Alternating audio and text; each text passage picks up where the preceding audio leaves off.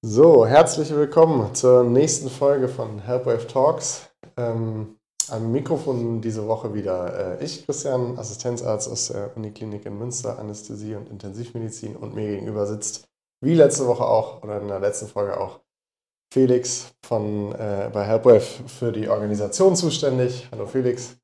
Hallo, wir müssen auch nicht so tun, als hätten wir jetzt, als hätten wir jetzt eine ganze Woche äh, ist vergangen seit der letzten Aufnahme. Nee, genau. Äh, so, Full Disclosure, wir sind ja transparent, das Ganze läuft hier back to back, aber wir haben die Folgen ein wenig aufgeteilt. Aber nichtsdestotrotz wollte ich die Leute wieder abholen, weil die hören das ja eventuell dann erst ein bisschen später. Auch diese Woche ist wieder Lukas Linhoff bei uns als Gast. Ähm, also die Aufnahmen sind ja, wie gesagt, äh, direkt hintereinander. Die Folgen kommen natürlich ein bisschen versetzt raus, deswegen, wenn euch äh, was zum, zur Vorstellung von Lukas interessiert, dann würde ich sagen, hört euch am besten die letzte Folge nochmal an. Und wir steigen direkt ein und machen, machen weiter mit dem, wo wir letztes Mal aufgehört haben. Ähm, Lukas, du bist ja mittlerweile wieder in der klassischen ärztlichen Tätigkeit. Ähm, du hattest bei Tiplu ein bisschen was anderes gemacht.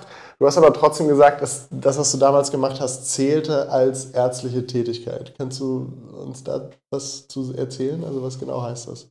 Genau, also hm, wir, ich sage noch wir, weil ich so lange noch nicht raus bin. Also bei Tiglu war ich angestellt als Arzt in der medizinischen Entwicklung so, oder medizinischen Abteilung. Da, hm, das Wording hat sich da manchmal ein bisschen geändert, je nachdem, wo wir so ein bisschen mehr dran gearbeitet haben oder nicht. Aber ähm, insgesamt sind wir da gewesen, acht Ärzte, sieben Ärzte, so, also gar nicht so kleines ärztliches Team. Über die Zeit ist das ärztliche Team tatsächlich nicht ganz so stark gewachsen wie der Rest der Firma. Das hat aber eben auch damit zu tun, dass der Bereich, sagen wir mal, so wie Marketing oder Regulatory Affairs einfach stärker gewachsen ist als der ärztliche Bereich.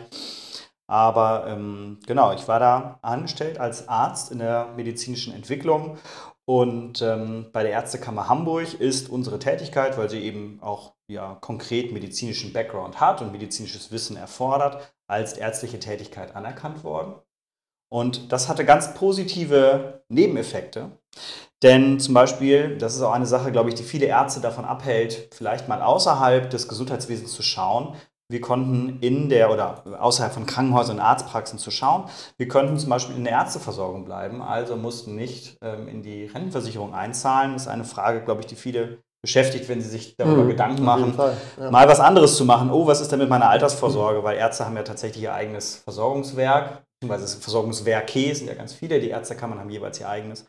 Aber man kann eben dann im ärztlichen Versorgungswerk bleiben und die Ansprüche, die man hat, werden eben weiter gezahlt da ans ärztliche Versorgungswerk, was den Weg, wie jetzt beispielsweise für mich zurück, ähm, jetzt deutlich einfacher gemacht hat. Ein zweiter positiver Nebeneffekt, da habe ich gar nicht so drüber nachgedacht, ist, dass ich, ich bin noch Assistenzarzt, tatsächlich in den Tarifstufen im Krankenhaus weitergerutscht bin. Ähm, bisschen komisch, aber ist so, das ist im Tarif tatsächlich nicht definiert, welche ärztliche Tätigkeit man macht. Man muss nur irgendeine ärztliche Tätigkeit machen.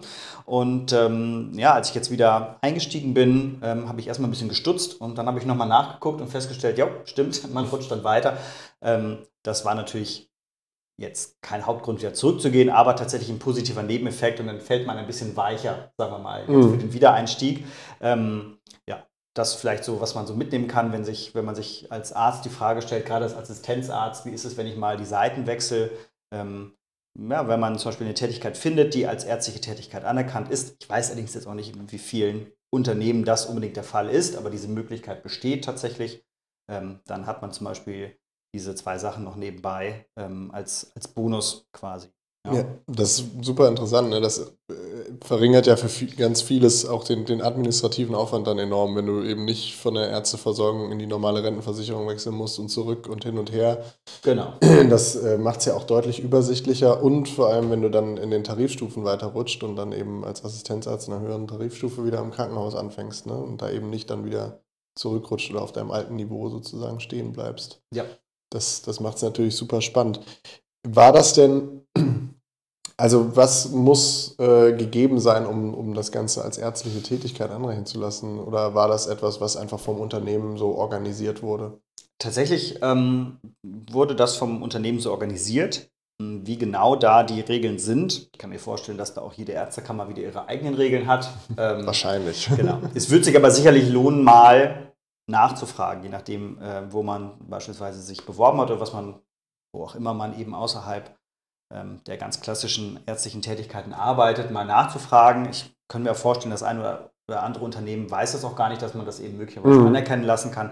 Ich würde einfach mal die Ärztekammer, sofern man denn durchkommt, anrufen und fragen, ob da nicht die Möglichkeit besteht oder welche, welche Regeln dann dafür Voraussetzungen sind. Ich glaube, ganz viele auch, die sich genau diesen Lebensweg oder diesen Karriereweg irgendwie überlegen oder darüber nachdenken, auch mal eine, äh, einen Schlenker zu machen, sozusagen, in der ärztlichen Laufbahn, ähm, wissen das ehrlich gesagt nicht, dass man sich sowas auch als ärztliche Tätigkeit anrechnen lassen kann. Zählt natürlich, das muss man jetzt dazu sagen, nicht auf die Fahrradsausbildung. Nee, drauf, leider ne? nicht. Also es ersetzt, ersetzt dir keine einzige Narkose. Aber ähm, also zumindest eben, wie gesagt, dass man diese, die, das Versorgungswerk nicht wechseln muss, dass man, mhm. dass man in den Tarifstufen weiterrutscht, das ist natürlich für, für viele auch interessant. Ja. Ähm, die Tätigkeit, die du dann vor Ort gemacht hast, wie sah das genau aus? Was, was hast du da, was, was war die ärztliche Tätigkeit aus deiner Sicht? Wo, wofür brauchte man dein Medizinstudium, deine Erfahrung als Arzt? Genau, wer letzte Woche gehört hat, der ähm, kann sich vielleicht knapp erinnern, so, also mhm. die, die Software Momo, die von T-Blue im Einsatz ist, die hat ähm, ein medizinisches Regelwerk dahinter. Ähm, ja, das heißt, da müssen also bestimmte medizinische Regeln ähm, festgelegt werden. Da geht es dann auch teilweise eben um Detailfragen.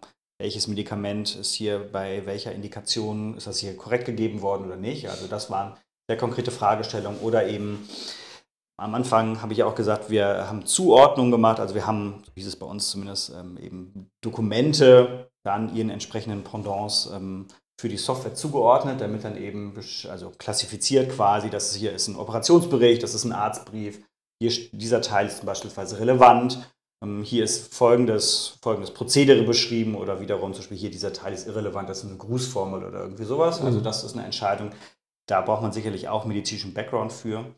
Und im Verlauf meiner Tätigkeit bei Tiplu ähm, haben wir dann auch zunehmend an, an, Entwicklungsprojekten gearbeitet, die aus dem Bereich Clinical Decision Support kommen. Haben wir letzte Woche noch gar nicht so drüber geredet.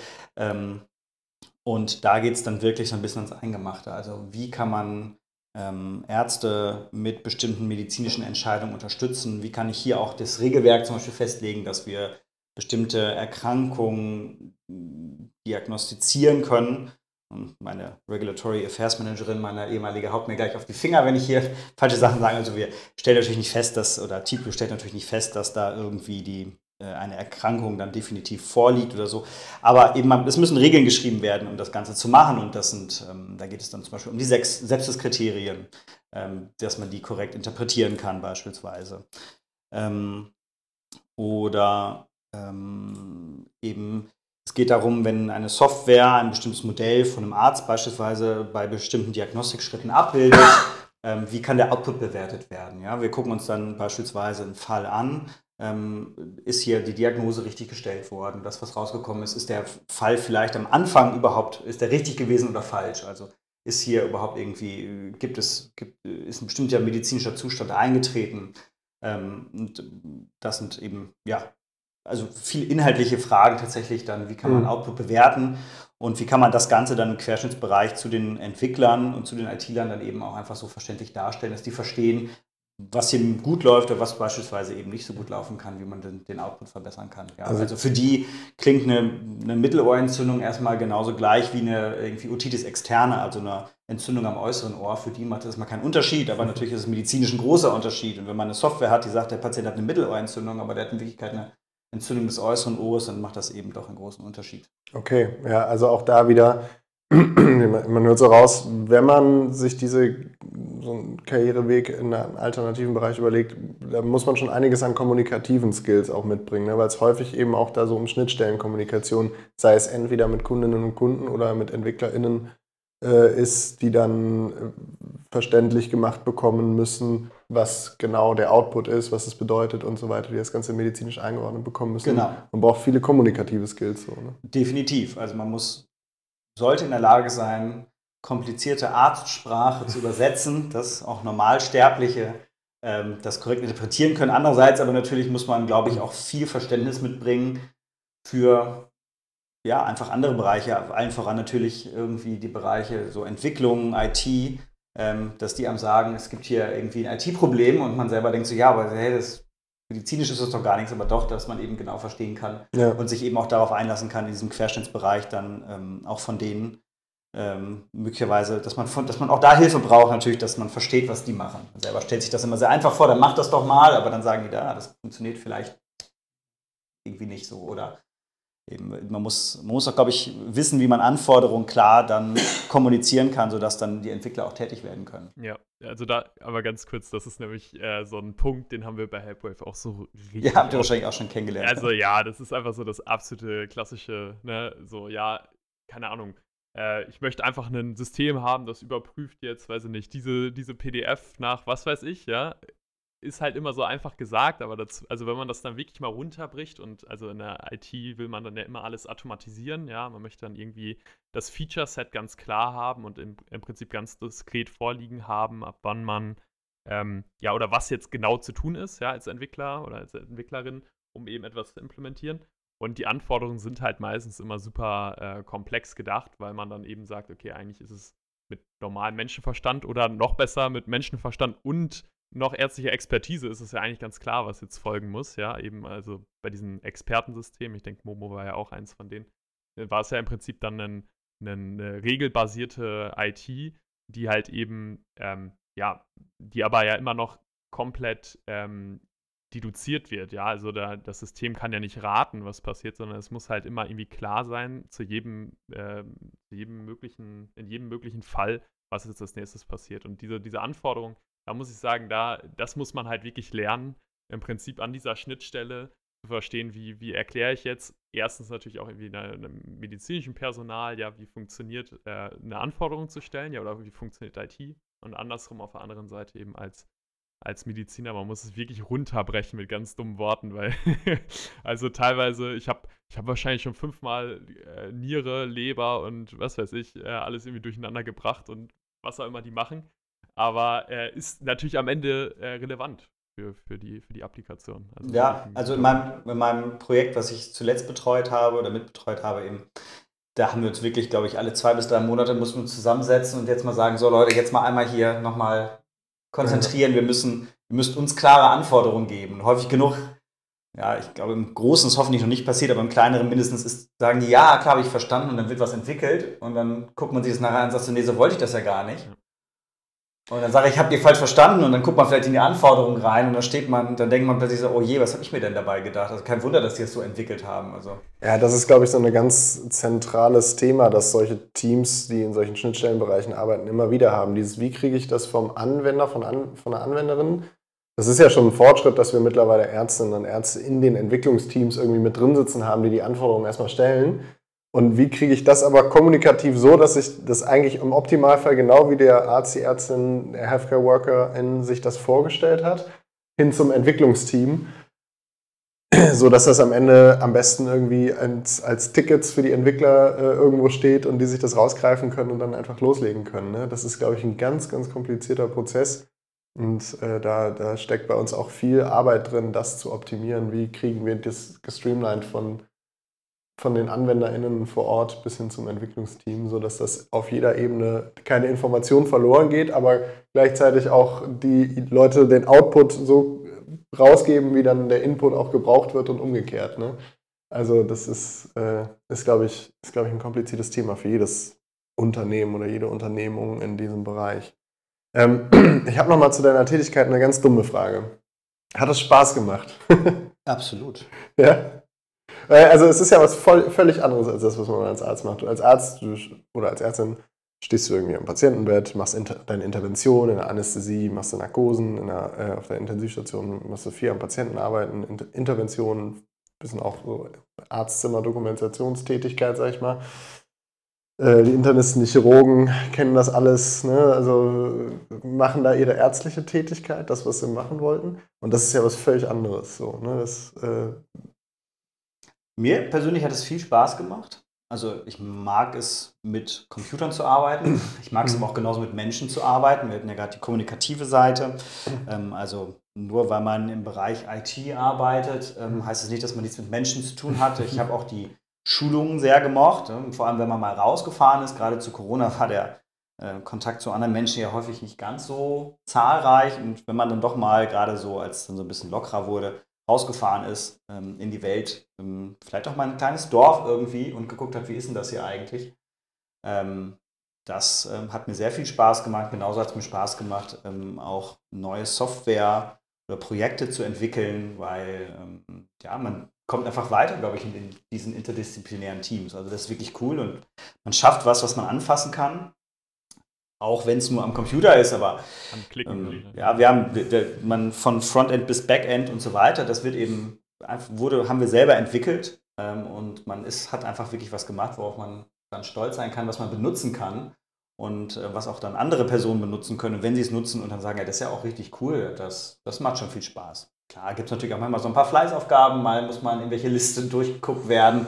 Ja, ich glaube, das hat man in jedem Job. Ich wollte gerade sagen, ich glaube, das, das kennen wir alle, oder? Also den aber aber ähm, was ich auch sagen muss, dass ähm, bei Tiplo das, das Drumherum einfach auch sehr schön war. Also die, ähm, wir waren ein sehr junges Unternehmen oder Tiplo ist ein sehr junges Unternehmen.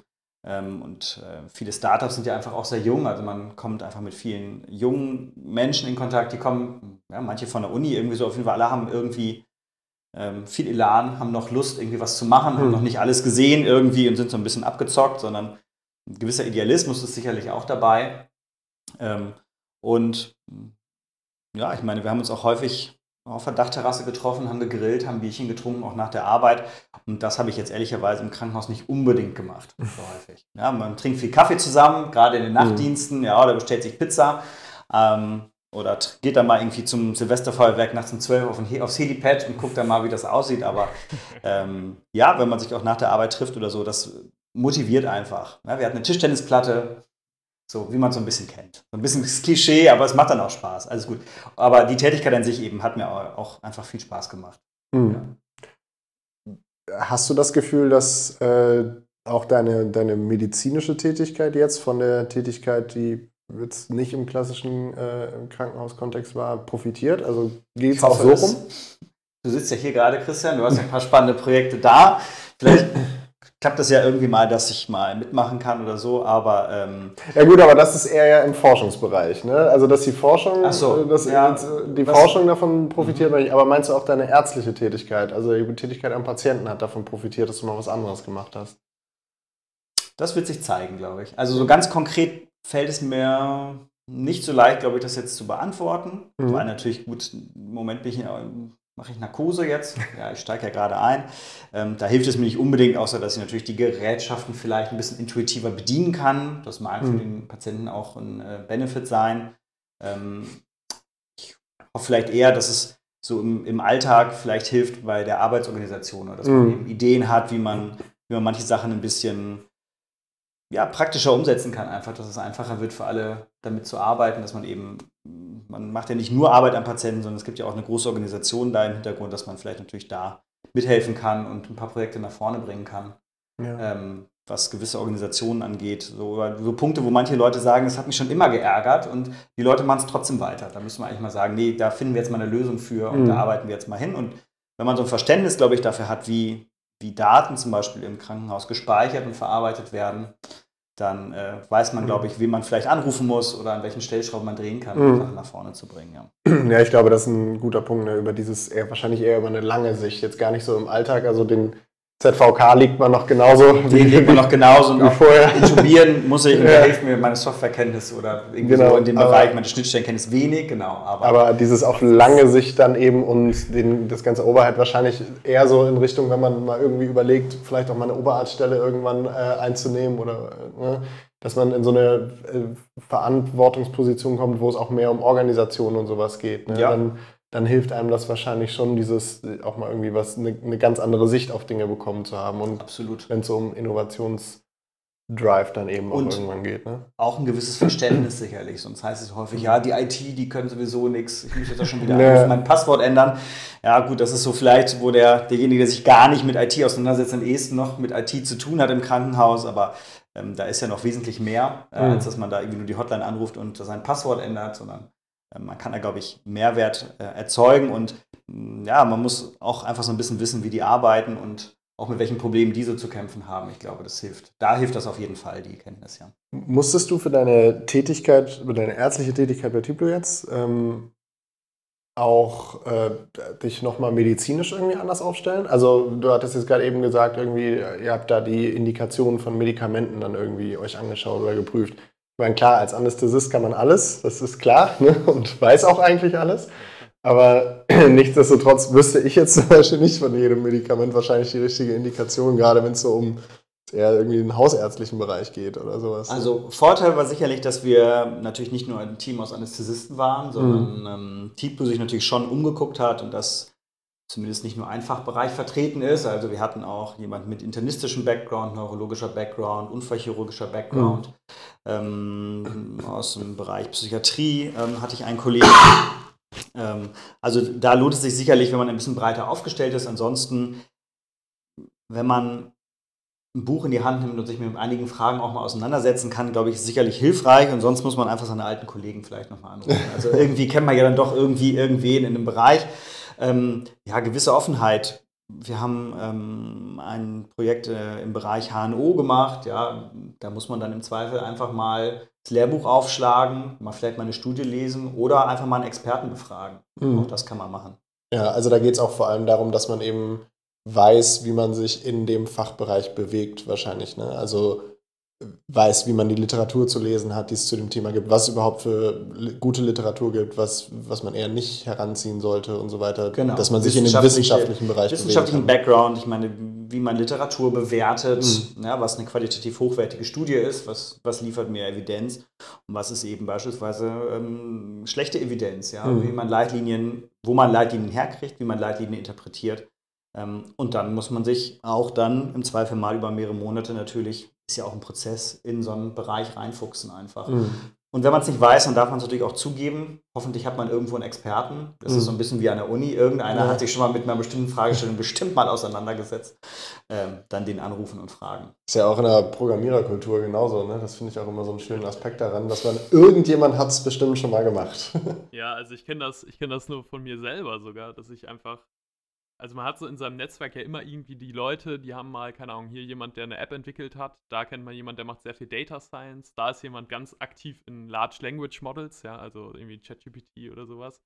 Äh, und ja, irgendwann muss man sich halt spezialisieren und dann äh, ist es halt umso cooler, einfach mal eben ganz schnell äh, ja, anzuschreiben, anrufen, weiß ich nicht, das machen wir jetzt nicht, aber äh, einfach mal so ein bisschen sich auszutauschen. Deswegen eigentlich äh, eigentlich ein guter Punkt, äh, dass das bei, bei, bei Ärzten natürlich nicht anders ist. Äh, absolut richtig. Was hat dich dann zurück in die klassisch, in Anführungszeichen klassisch ärztliche Tätigkeit geführt? Prinzipiell war das eine sehr persönliche Entscheidung, hm. glaube ich einfach. Also ich war dreieinhalb Jahre im Klinikum, habe da auch viel Erfahrung gesammelt, ähm, sodass da sich so ein bisschen ja die Frage auch gestellt hatte, bevor ich zur Tiefe gegangen bin, wie geht es denn jetzt perspektivisch weiter? Ähm, ja, wir waren da mit ähm, einem Kind, natürlich beide irgendwie im Krankenhaus und so, ähm, hohe Dienstbelastung, sodass sich das ja, hatte ich glaube ich schon erzählt, mit, mit Tiplo so ergeben hat. Und im Endeffekt mh, mm, war ich dann dreieinhalb Jahre auch raus aus der Klinik und ähm, ich habe bisher nicht meinen Facharzt gemacht. Mir fehlt aber nicht mehr viel zum Facharzt. Und irgendwann, glaube ich, muss man sich auch so ein bisschen entscheiden, was man möchte, ähm, wo es hingehen soll. Und der Facharzt ja, egal was man eben drumherum hat, der Facharzt ist natürlich was, dann hat man sich freigeschwommen. Also den kann einem auch keiner mehr wegnehmen, mhm. der Facharzt. Und ich habe ihn, wie gesagt, nicht gemacht, primär jetzt. Ähm, wir sind dann nochmal umgezogen, jetzt zurück nach Münster. Ich komme gebürtig aus Münster. Ähm, und ähm, meine Frau ist jetzt mittlerweile nicht mehr im Krankenhaus tätig, die ist in eine Praxis gegangen, hat also nicht mehr ähm, so viele Dienste.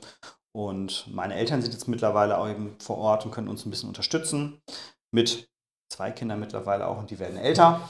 Also alles hat sich so ein bisschen entspannt und die Lage hat sich so ein bisschen einfach geändert, ähm, sodass ich mir eben ja, persönlich überlegt habe, mh, hm, vielleicht wäre es doch nochmal ganz gut, den Facharzt zu machen. Was ich danach mache, das wird man dann sehen, aber mhm. Ja, es sind knapp anderthalb Jahre, die mir noch fehlen bis zum Facharzt. Dann dachte ich, ach komm, bevor das jetzt irgendwie Weiterbildungsordnung sich nochmal groß ändert, ich habe noch die alte. Das heißt, ich muss nur Zahlen sammeln, das ist auch ganz gut. Ich brauche keine Kompetenzkompetenz oder wie das heutzutage so ist. Aber ähm, ja, nach dreieinhalb Jahren ähm, dachte ich, ist es vielleicht jetzt nochmal der Versuch zu machen. Also mit, wenn man zehn Jahre raus ist, ähm, oder 15 Jahre. Ich weiß, es gibt auch in Hamburg schon Programme, dass man wieder einsteigen kann, ähm, von der Ärztekammer organisiert. Also das ist kein absolutes No-Go. Äh, ich glaube, der Weg zurück steht einem immer offen, gerade in Zeiten von Personalmangel. Aber bevor ich jetzt wirklich die Sachen vergesse oder alles neu ist, ähm, dachte ich, gehe ich jetzt nochmal zurück. Mindestens mach mindestens meinen Facharzt und dann schaue ich einfach, was mir am besten gefällt. Ob ich nochmal in die Wirtschaft zurückwechsle oder eben klassisch im Krankenhaus bleibe zum Beispiel. Auch die Praxis kann man natürlich als, Inter als, als ähm, Anästhesist machen und dann so Fast-Track-mäßig den Allgemeinmediziner. Ich glaube, dann hat man alle Möglichkeiten, ähm, das zu machen. Das waren so ein bisschen die Hauptbeweggründe, warum ich gesagt habe, ach, ich glaube, ich gehe nochmal zurück, mache das.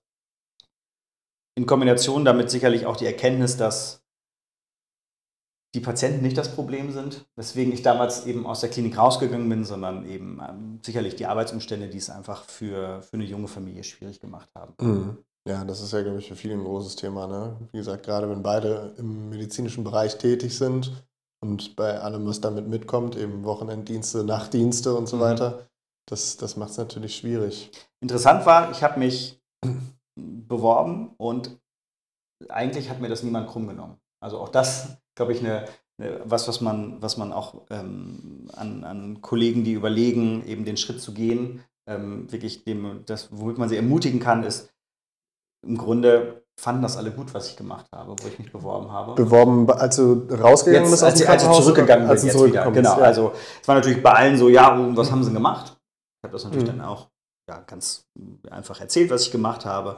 Und obwohl ich jetzt dreieinhalb Jahre raus war, hat eigentlich niemand gesagt, ach, Sie sind aber jetzt mhm. zu lange raus oder das können wir auf keinen Fall machen. Mhm. Sondern im Grunde war das, ja, cool, schön, dass Sie sich bewerben, ist ja spannend, was Sie mitbringen, können wir hoffentlich von profitieren. Mhm. Ja, ja, das ist eine gute Botschaft für Leute, die sich sowas mal überlegen. Ne?